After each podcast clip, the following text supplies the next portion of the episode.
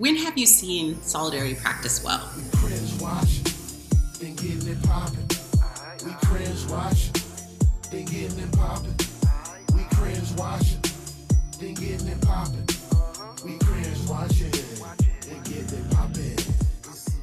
Welcome to Cringe Watchers, a podcast where we invite our expert friends to binge watch TV and talk about sex. I'm Layla Darabi. And I'm Lori Edelman. For this special episode, we watched the Oscars and asked Sabrina Hersi Issa, what does it really look like to back Black women?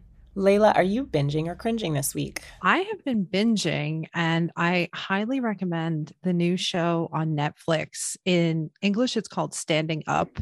In French, it's called Drôle, which is the, also the name of the comedy club around which this uh, this series centers. It's from Fanny Herrero, who is the creator of Call My Agent, which we've talked about on this show, or 10%, uh, the show that taught you the, the phrase, et voila, uh, and um, this show is about four aspiring French stand up comics. And one of the reasons I'm binging it and recommending it this week is because it is a much more nuanced and much more diverse conversation about what's funny, who gets to tell jokes, and the art of comedy in general than the dismal media commentary that we're going to dive into in this episode. So it centers four comics Nazir, Aissatou, Bling, and Apolline. And just from their names, you can tell they all come from different backgrounds. There's an early plot line uh, where uh, Aissa or Aissatou's uh, nickname uh, tells a joke about her husband, uh, and there's there's a lot about uh, sex dynamics, who gets to tell whose story, who gets to make fun of whom, power dynamics. I love it. And there's also a really interesting New York Times profile of the show that we'll link to in the show notes because one of the really interesting things I found about this show is while it's very progressive and groundbreaking, uh, in the Times interview, some of the actors cited uh, Louis C.K. as one of the their favorite American stand up comics because that's one of the most familiar names that has made it over to France. But none of them knew about the controversy surrounding Louis C.K. So I found that uh, upsetting, but also really interesting and maybe a good segue to some of the topics we want to get into, which is what's funny? Does extra context add to uh, making something funny? Does knowing things about the comics' personal lives make things better or worse? It's it's all a mess, but I recommend this show. Yeah, that's really wild, and also points to how cancel culture is not real in terms of how we talk about it because so many comedians do have these like huge global followings and you know, maybe in America, we're talking about them being quote unquote canceled and they're literally millionaires who are worshipped around the world. So that's that's really great. I definitely want to check that out. And I am cringing this week and we should have said binge and cringe are now back by popular demand. We tried to see if you all would miss it, and you did. so I am choosing a pretty messy cringe because I am determined to give the people what they want. But this week, I am cringing at Ginni Thomas's supremely messy digital footprint. This is the woman who, of course, is famously married to Supreme Court Justice Clarence Thomas. She left Anita Hill a harassing voicemail years ago demanding an apology, I guess, for Anita Hills being sexually harassed by Ginni's own husband. It's unclear what she wanted the apology for. Now, today, we're all being subjected to her very unfun text messages regarding overthrowing the government, her embrace of the quote unquote big lie conspiracy, and overall just finding out tons about her role in coziness with right wing political actors. I also do want to note in my cringe, my cringe is about Ginni Thomas, but I also really dislike the language of mental illness that's being deployed around her in this moment. Like, we do not need to use slurs like bonkers to describe her. There's more than enough already, um, in her own words, to point to the ways in which she's doing things improperly. And I do not think that we need all the gleeful tearing down. It's also very apparent that she uses way too many exclamation points in her texts. And so, my message to Ginni Thomas girl, if you're going to be a messy wifey, don't leave such a messy digital footprint because it will come back to bite you. And my honorary cringe for this week, Layla, I could not go this episode without saying this. The anti abortion leader who had five fetuses removed from her home? Girl, now who needs to find Jesus? Oh my gosh, what are you doing? And that's my cringe for the week. Yeah, I didn't know about that story till you told me, and I've done some unfortunate googling ever since. But I just want to say that one of the one of the cringiest side effects about being a feminist who works in abortion rights is you have to hear about fetal parts way too much. Yeah we went through that together and we're forever bonded because of that. Yeah. And and I love that you uh, call out that we should not be using mental health slurs to talk about Ginni Thomas because that also just lets her off the hook. She's exactly. not crazy. She knows what she's doing. It's intentional and it's hateful. Exactly. And also there's lots of people who are crazy who don't try to take down the government illegally. So, yeah, exactly. Let's give them some credit. exactly. uh, I don't know how to segue from that because I want to get off of the mental health speculation and accusations and just say that our our purpose today is to have a conversation that's slightly above that fray. Uh, we we really wanted to talk about the Oscars and shift the conversation from the quote unquote slap heard around the world to really thinking about what was making us cringe about the commentary itself. And so in this episode, we are not condoning or condemning any of the actors at the center of this controversy. We are condemning disingenuous feminism and and having a conversation about who should be speaking up now? Whose commentary do we want to hear on what the Oscars have lifted up as important conversations around feminism, racism, entertainment in America? And importantly, asking our guests, what is the difference between staying silent and stepping aside? And we get we get into that uh, and more uh, but I just wanted to say up front that this is not a defense of Will Smith or Chris Rock, and it is not an investigation into when it's okay to slap people. We really want to have a conversation that shifts the conversation. And I would say the theme of our episode is centering Black women. That's right. And we literally have the perfect person to take this journey with. She is gorgeous, she is wicked smart and hilarious. She's a badass. She's someone who backs Black women every day of her life as an actual tech investor. And I can also say, on a personal note, Sabrina has stood up for me. She has stood up for Black women that I'm in community with when we were in very difficult spaces, high level tech and activism spaces where maybe we didn't have access to the kind of power platform. And Sabrina really really supported us. And she also supports this podcast. She was one of our first Patreon supporters. She is somebody who puts money and love where her heart is, and we are so here for it. Please enjoy our conversation with Sabrina Hersi Issa.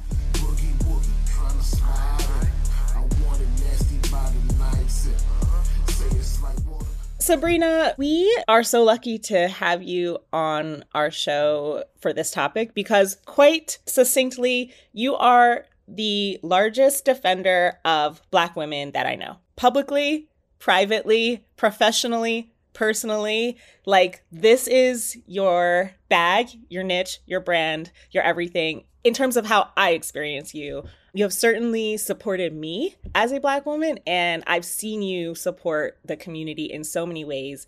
And one of the ways is that you created the Bold Prize, and you did this in 2019, I believe, to specifically lift up and honor Black women leaders. Like, if we see you was a person, it would be you. So, we wanted to bring you on to talk about this situation because that is your track record. Um, you're not new to this game. And my question to you, Sabrina, is was the slap for Black women?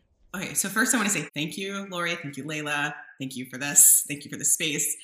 Thank you for seeing me in in what I do because I don't do that for I do it for me because there but for the grace of God go I, right? Was the slap for black women? I don't think it was.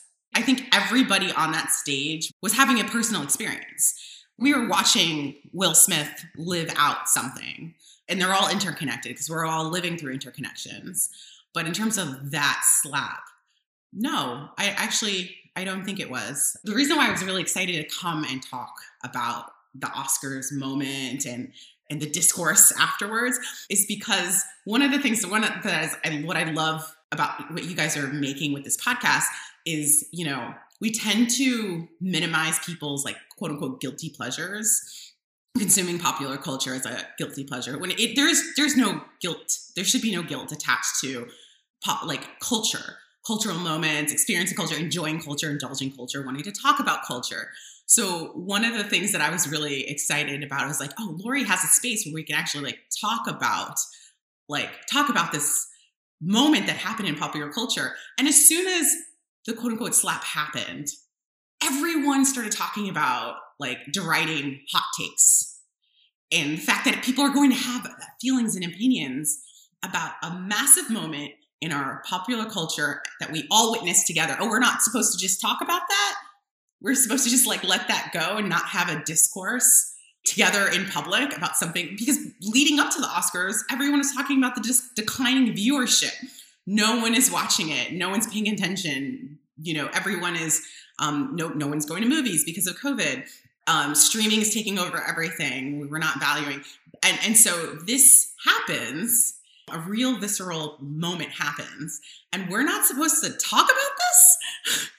No, I'm here to talk about this. so talk about that is exactly why we invited you. We're so lucky to have uh, your takes because I feel like the whole world is full of hot takes right now. That is such a, a helpful framing answer. And I think my question slash apprehension uh, slash privilege in entering this question, this whole conversation is I'm lucky enough to talk to you and Lori, two black women, about this conversation, which is about black women. And my first question is like, are black women's voices maybe the only voices that are important right now? Because uh, I've been trying to follow the guidance of Black Twitter to sit this one out and let this conversation take place without the high and mighty, feigned shock and horror uh, and condescending commentary that are coming from a lot of people, a lot of white comedians in particular, just acting so shocked when you know their their career and their whole trade is shock. So that's I know that's a loaded question, but like, is this a conversation about for and by Black women that should be taking place right now? I think there needs to be conversations that are happen- that need to happen. They need to happen on a continuum. Um, what I, what has disturbed me and what I worry about is what Bell Hooks describes as this move to conflate personalization, like people personalizing this experience and attaching their ego to something that has harmed and continues to harm Black women. And this centering of themselves in experience and in a conversation and a dialogue that we should really be centering Black women. And for me personally, witnessing people who have done and said nothing, like I've literally personally witnessed them opt out of defending black women suddenly become wow. pacifists in the Classic. wake of this. Yeah. Lori, what about you? I mean, that totally checks out. It I mean, especially I have to say men who maybe like to fancy themselves feminists have been pretty insufferable to me in this dialogue. And I think, yeah, there's definitely something about like the white women who were like, lock him up, and the white comedians who were like, it's open season on comedians now. How dare you? But like, wh- one of the things that has hit me personally is like men, and I'll be honest, men of color kind of having a reaction that was inconsistent with my lived experience of them, just as you're kind of saying, Sabrina. And I think, you know, one of the reasons this slap was so, so so momentous and was, you know, the slap heard around the world is because it involved very famous people, obviously, in a room full of famous people in one of the most broadcast moments. It's a celebrity moment. And we know more about Will and Jada's personal life than we would or should, given the fact that they're strangers. And so, one of the things that I've been hearing, to your point about ego and projection, so much that has just been making me so mad is men bringing in Will and Jada's open marriage and Jada's entanglement situation from last year and making connections to this incident that are totally telling on themselves and ha- just have nothing to do necessarily with the facts as we experienced them. So I'm curious if you have thoughts on that, Sabrina. Like, how does celebrity play into this? And maybe people's unhealthy, especially men's unhealthy assumptions about like loyalty and like sexual loyalty, especially. The reason why I think it's so fascinating to watch how people are processing this, and it's why I'm not mad about the hot takes because people are telling on themselves everywhere, is the fact that so much of this they are projecting themselves as the the Chris Rock figure and not the Jada figure and not the Will figure. There before the grace of God go I. Like I could be the person getting hit. Like everyone likes to identify with the bullied and not the fact that they could be the bully. When we are minimizing the deep like harm that Jada experiences and operating under the assumption that because she's a celebrity, because she's on a public stage, because she has a public profile, that she should just accept and assume, you know, these cuts as a part of the doing the job. We're actually negating her right and every other black woman who dares to be a leader, right, to show up at work and be able to leave with her dignity fully intact. And how many times have we just expected people to like shut up and take it and shut up and take it and shut up and take it? And there's only but so much you can do before it starts to weigh on your soul and your spirit. And in a room like that, where she's already one of the very few successful uh, black women and and also in relationship with another successful black man that did not come without a series of like trade-offs and hardships and absorbing harm why is it expected for her to carry it and not for Chris Rock to distribute it. Say just because he is a comedian does not give him a pass. He is a peer in that space as well. And also with the personalization, like Chris Rock was celebrated, and I think uh, when did Good Hair, a documentary, come out? In 2009, I think, right? Yeah, I, I just remember it was during the Oprah show era and like because i love you know i'm a black woman in america i loved oprah and i just remember he, he like in terms of again this bell hooks crisis of personalization him centering himself in the experience of black women and hair trauma and hair experiences he made black women the butt of the joke of that documentary for most of it. It was like making fun of how much we spend our money on it, how big the hair care industry is, I'm an investor. I invested in black hair care startups because I know that this comes with such a psychic weight and this is an underserved market that deserves to be cared for. When Chris Rock gets to center himself as like, you know, a girl dad who cares about this, but also make fun of black women the entire arc of the mm, movie, mm-hmm. I'm gonna say, nah, bro. Like that, that's not it. That is yeah. absolutely not it. And, and it's also uh, missing the point completely because what that movie really is, if you're centering Black women and Layla, I really appreciated you even asking like where your space needs to be in this conversation. Um, because if Black women were centering this conversation that Good Hair was supposed to be promoting in that documentary, then it would have been talking about the psychic trauma that a lot of us experience with hair and like the way that white supremacist beauty standards has caused us to contort and and fix and and, and absorb so much um, toxic messaging about our worthiness and about what um, about where we get to show up and why and and what is professional. The crown act the legislation that made it illegal to not hire black women because of how their hair is presented only just passed this year you know? These are really real real things. And so you don't get to trade away your humanity just because you're a celebrity. Black women deserve to be able to fully show up wherever they want to be and leave those spaces with their dignity fully intact. So true. And I, I also remember because I went natural with my hair, it must have been 2005. And I love being informed about Chris Rock started the natural hair movement six years later. I mean, that is the narrative that so many people have. And the fact that it, it really wasn't that deep and in fact there were even some really harmful narratives that were part of that film it, it is really problematic you were absolutely right it was 2009 i just looked it, it was 2009 yeah. okay yeah i was just i just remember i was like why is oprah having him on this show you know we talk about you know in the tech space which i also work in we talk about like deplatforming hate speech Right. Um, you know, because it works. It works when you deplatform a Joe Rogan. Like we just don't give him a platform. He doesn't have anything to say. Um, when I saw Oprah putting on Chris Rock, and I remember it because it was several episodes. I remember wondering, like, why is she giving him that platform? Like, why is she handing him the mic?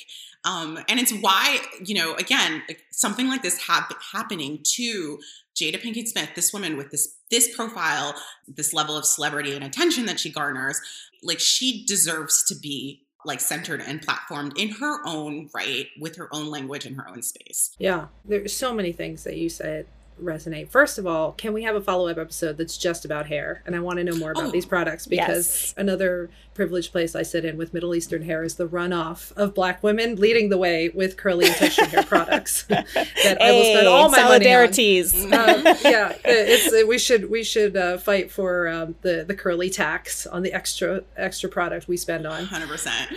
Uh, but I wanted to ask you touched on so many aspects. Chris Rock is not fully responded. He said that he will. He mentioned it in his in stand up. But one of the things that people have responded on his behalf was he didn't know about her diagnosis. And I've been thinking a lot about that. I've been talking to Lori about it. We have another friend who's a film critic who today has been tweeting about how uh, Bruce Willis's uh, reviewers are going back and looking at how they mocked him uh, and and how his new diagnosis of aphasia might make them relook at, at old reviews and and the jokes they found in things that we might now understand to be a medical condition, which strikes me as very similar to GI Jane and uh, alopecia. I think a lot of people in the room didn't get the joke or didn't get the uh, magnitude of Will Smith's uh, reaction of of Jada's grimace because they didn't know about the the diagnosis and in my mind, I'm curious what you both think. It's such a lame excuse to to say, "Oh, it is okay to mock someone's appearance because he didn't know." And first of all, do you buy that? And second of all, you know, help me here. What what else is wrong with that? there is no pass given. I mean, I mean, it's um. So it. It's interesting because it's like, um, I learn a lot through through others through missteps. I'm open to letting life be a teacher for me through these experiences. Like that's what we sign up for when we do life. When we do life in relationships. When we do life um, in community, you expect your community to help make you a sharper, better person. And it's why I believe in centering Black women's leadership because Black women are often the first and only ones holding us to the standards of our best selves. When we excuse poor behavior, it is actually practicing of it, not just enabling, but it is not giving that person the opportunity to be the best, better version that this person gets to be. So I know for me, like I have had to learn um, through like um, this Oscars Coda was a really great winner. Like it swept all of the awards. So I I have alopecia. I have long hair, but I have alopecia patches as well, and that was a whole journey for me. And I also am somebody who identifies as disabled, and disabled community and disabled justice has been that language has been a huge part of me learning. So even you you say you phrasing as like is is it lame i've learned that like describing something as lame is actually like harmful Right, to disabled right. people so I, it- it's it's constant like we always need to be updating our algorithms you know for re- that's reflective of the reality that we're living in today it doesn't excuse our past behaviors but we can only do better and be better right so for chris rock's fans to be giving a pass it's actually um, negating Chris Rock from becoming a better artist because whether or not he knew, um, he was aware. By Right. the way, there's also lots of reporting that he he knew, and there was exchanges about it, and that she has expressed like not liking his comments about her appearance before. Um, what they're actually saying is you should just accept the fact that you're the joke. To somebody who shouldn't have to accept that, he should learn how to make better jokes put that burden back on, you know, um, back on the oppressor. And in this dynamic, Chris Rock was the one with the mic. He had all the all of the power. Why are we not holding him accountable for using that power and wielding that power responsibly as an artist with a substantial forum and a huge following? I think that's really well said. And you said something earlier, Sabrina, which is basically like, and kind of relates to your point, Layla, about the hair, is Black women lead, whether we choose to or not, um, for reasons that are in our control or not. We are often that, you know, canary in the coal mine, and it's to detrimental effect on us, but it also makes us the coolest, most amazing people on the planet. So there's that. But I think that with the question of where is Jada's voice in all of this? What would she have wanted? And sort of by extension, what serves Black women in the moment of the slap and now in the discourse? One thing that has been on my mind a lot is the difference between protectionism and solidarity. I have been struggling with this so much. There's a lot of, I think, attempts. Some of them are cute, even at the former, at the protectionism towards Black women. I'm hearing and understanding and learning that Black women have had to go through this or experience this. My first instinct, often as a man, but I think from a lot of different communities, is towards protectionism. Is that solidarity? What are other ways that we can move people towards a more in depth solidarity with Black women? I have a question for your question. When have you seen solidarity practice well? That's a really good question. We had a good conversation with Cecily Bowen earlier in our season about money and how moving money, and I know this is something you think about a lot too, Sabrina, how just moving money and reparations is one way under capitalism, under the current capitalist system that we have to express solidarity. I hardly think it's the only way.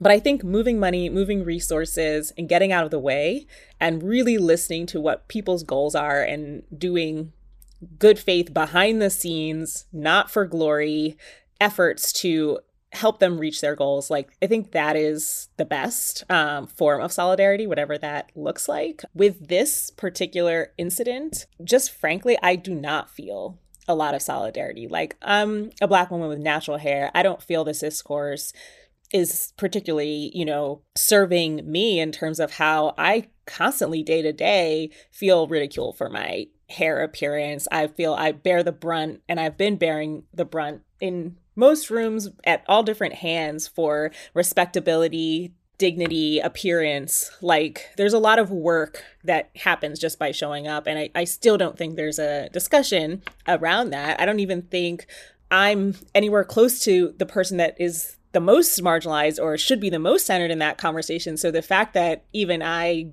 am not feeling any remnant of solidarity from it is probably a problem. You know, you both just touched on something so interesting that I would love to know if you have a response on. It was like, what is the difference between silence and stepping out of the way mm. because that's the piece that I think is not understood. Solidarity is not speaking up, grabbing the mic, and overshadowing, but it's also not sitting out completely without putting your resources, your energy, your compassion where your heart is. And so I think that's such an interesting frame that you've both touched on that I a lot of people who listen to this podcast could also benefit from an answer. I'm curious what you think, Sabrina. I have one idea. Well, I think that it's interesting because I believe like solidarity is a practice and it's an ethos and it's something that you commit to showing up to again and again and get it iteratively improving over time.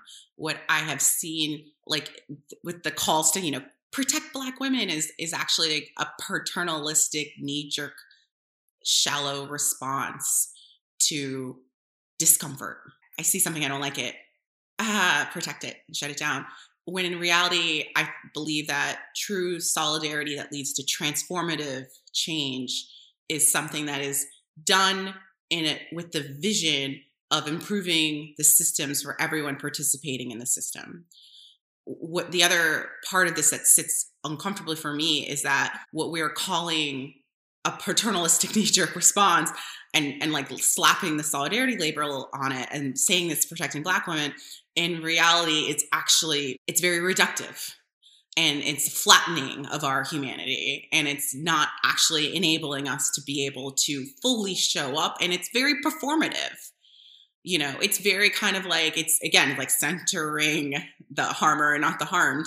Um the the thing that I really appreciate when I have seen solidarity practice that I respect, and and it touches on your your question, Layla, is the difference between silence and and stepping back. Or it could also be seen as like what is complicity and what is mm-hmm. operating with quiet intention.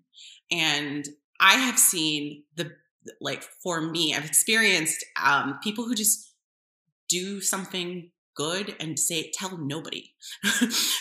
You you know just give your money and say nothing. Like the mackenzie scott play of just like just give money and get, give access give power um, make it as easy as possible for someone to be able to show up fully. In this stage and in, in, in, like how we are able to center black women in that i, I want to know who is going what studio is going to fully fund a black woman directed documentary on good hair you know Mhm. like that that that remake and um and not call it fucking good hair um i'm sorry Seriously. so derivative Yeah. um yeah so that that has been what i've been sitting with people people are like well, what am i supposed to do and they throw up their hands in the air and they um you know feign helplessness and Yeah. i'm like well maybe you you there's always something for you to do whether or not you choose to do it is your choice whether or not people are going to see you doing it and give you cookies and claps for doing it you shouldn't be motivated by that you should just do the thing do the thing and maybe tell no one I think Yeah. that's exactly right. I'm so fucking fed up with the virtue signaling, the rhetoric, the performative nature of things. Like I I can't. It's it's worse than doing nothing. And I do think that um in terms of like the speaking up versus like being silent versus getting out of the way, I really think it, and this is something I experience a lot is there is a lot of banal mediocrity in discussions about racial justice.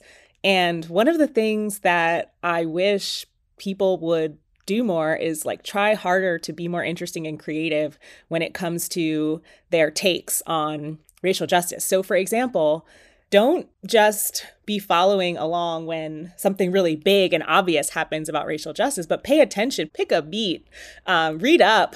There's so much going on right now that where a white voice, let's just say, would be really interesting. Um, a white voice for racial justice would be really interesting. There's a reparations commission going on right now in California. There are so many interesting ways to speak up. Um, so a lot of this comes down to like if you don't have something to say, but you still feel like you should, or you feel guilty for not having something interesting to say, so you say it anyway out of a place of performativity, that's where I just get so frankly bored. do you want me to like connect some threads here Please. this yes. is like this is a deep cut right okay. so That's what we're here for. I'm, I'm, I'm with friends i'm so happy yes. Um, so we are all suddenly pacifists in the wake of Will Smith smacking Chris. Right. Like, oh no, we do not condone violence. Da da da. And when I saw the Academy's statement saying we do not condone violence, I immediately thought back to Harvey Weinstein. And all of like the fawning and celebratory and the people you know saying you know thank you we love you. Javier Bardem is he not married to Penelope Cruz? Right who it was a Miramax star. Um uh, the, the the threads all lead up to the fact that like complicity is a huge part of the Hollywood celebrity culture machine sitting behind over the shoulder of Will Smith was Lupita. And I remembered in 2017, she penned a op-ed in the New York Times talking about her experience with Harvey Weinstein.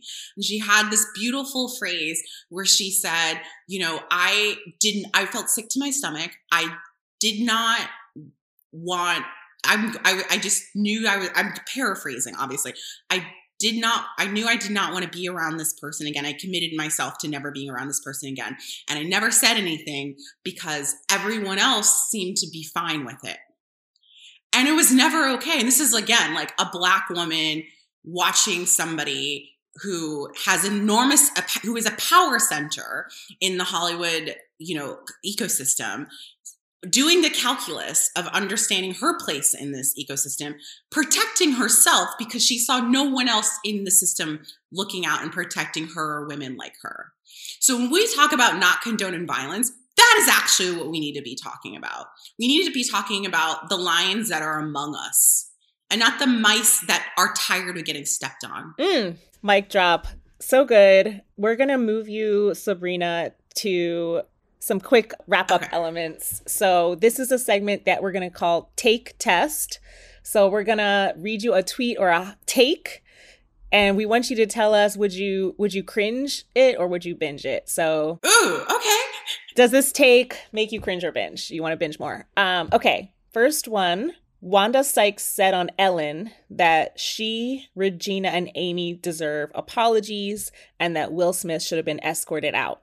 After the slap. So, did you know that Wanda Sykes helped um, Chris Rock? Was she was a writer on the Chris Rock show on HBO? Like, I did not he know helped that. her get her start. So that's loyalty. That's writing for your person. Yes, that's real. And um, I don't. No, I don't. I don't think. So. I think you're you're you're signing up to be a host of a show. You're part of this like rolling with what comes. So, yeah. Also worth noting, she wrote for Roseanne. oh, I didn't Yeah. know that. Huh.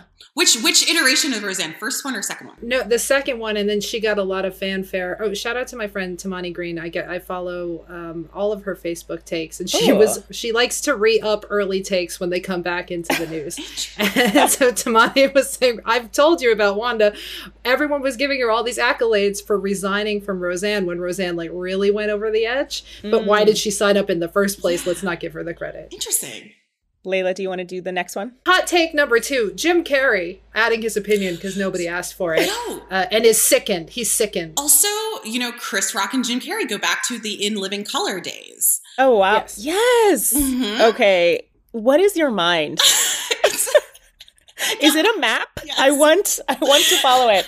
Okay, here's a tweet from Crystal Fleming, who's like an academic. I thought the academic takes were a little interesting. This was a tweet where she said, Sociologically, it doesn't matter whether you would want to be defended the way Will defended Jada. What matters is that we've never seen anyone publicly defend a black woman the way Will defended Jada. The slap was therefore a singular and unprecedented event in modern history. I will say that does resonate. Part of the discomfort we're sitting with is we're not used to having Black women's humanity be publicly defended. We are also coming off the heels of the Ketan- Ketanji Brown Jackson confirmation hearings, where Cory Booker had to come in hard in the paint because no other Democrat was really showing up to do it. Right. Okay. Next tweet from Dr. Brian Leva.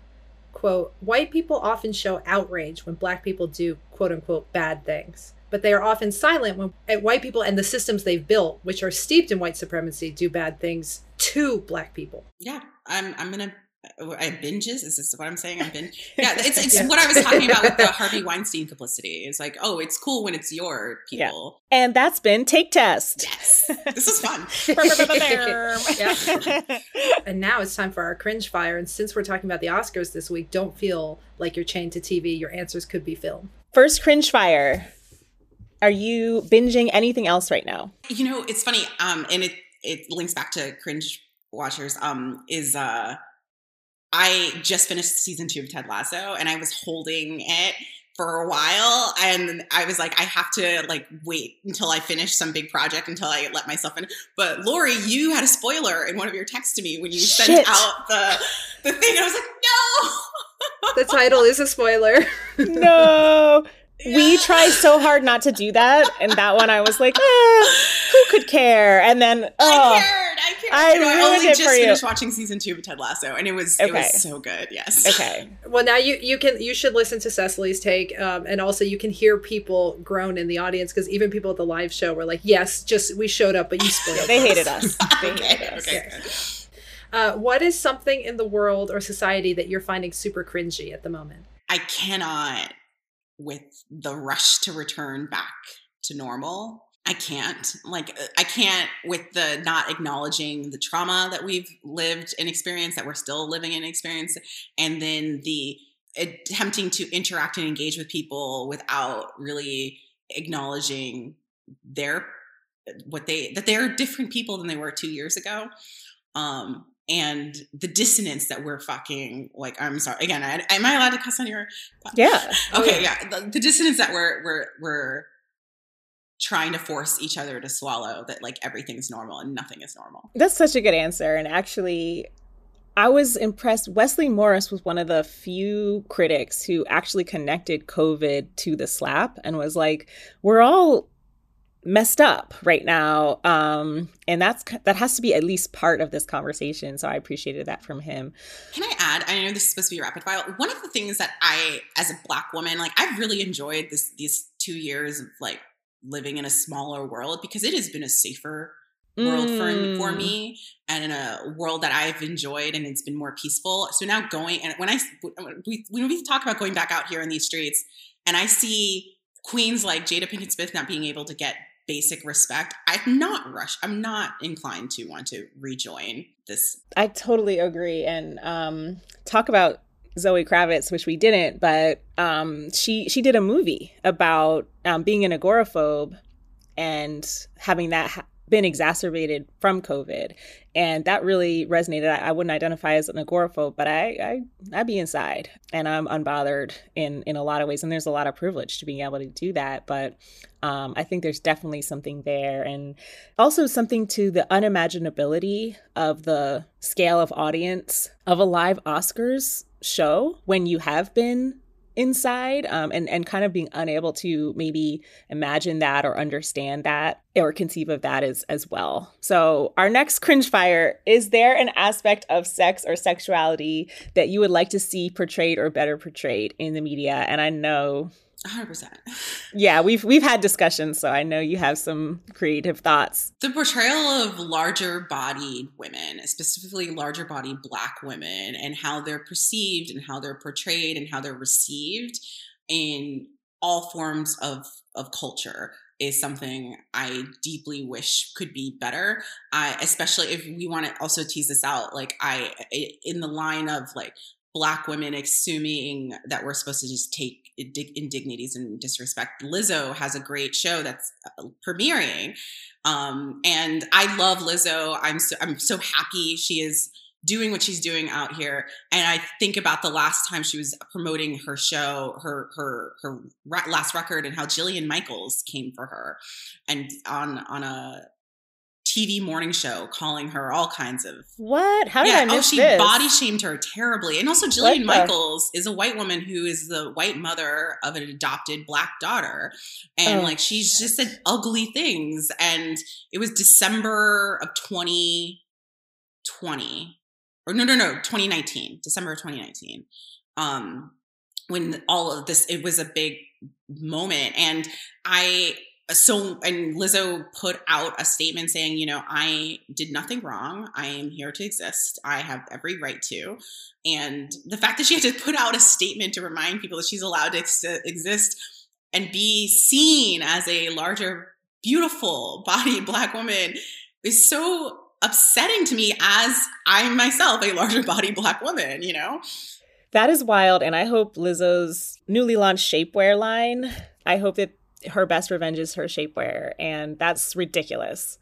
When we think about sex and sexuality and larger body black women, the fact that like Lizzo is the only positive portrayal I can even think of off the top of my head is really sad. Yeah, and what she's had to endure, mm-hmm. to your point, simply to do her thing in that way, and it shouldn't even be even talked about in the ways that it is. So ridiculous. Yeah, but that's a good a good segue to our final cringe watchers uh, rapid fire cringe fire question, which is what is your favorite sex scene or a scene depicting sex or sexuality? It could be film, TV, literature. You know what's funny is um I connect joy with sex and like and so it's like not really it's like when I see black women fully in their joy, I'm like that's a sext. Like that is that's hot like, like like fully just like in so uh, you know and so the scenes that i'm thinking of i can't think of it like i can't name a movie or or or a film i think of like but they're usually like the closing scenes of like everyone around a table laughing or mm. like people snuggled up on the couch with a blanket and they just look cozy um like those are i was like yes like i want to i want to relax into that. It it everything i mean i hate to say like it makes me feel like it's an exhale because waiting to exhale was very stressful. It was a very stressful film. Right.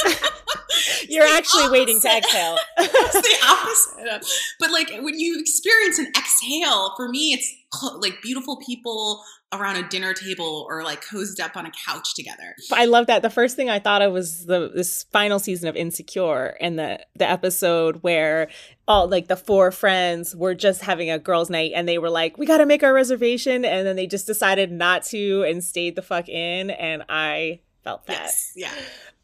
That's wonderful. Sabrina, you're a dream. We love you. Um, I pinch your dream cheeks. Guest. I pinch your cheeks.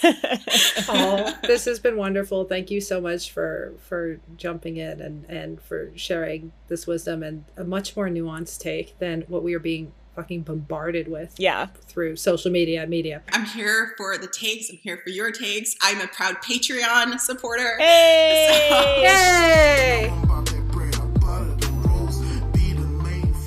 And that's our show for today. Thank you so much to our guest, Sabrina Hersi Issa. She's amazing. You can learn more about her work on Twitter at being Brina, B R I N A, or www.beingbrina.com. Our editor is Karen Y. Chan.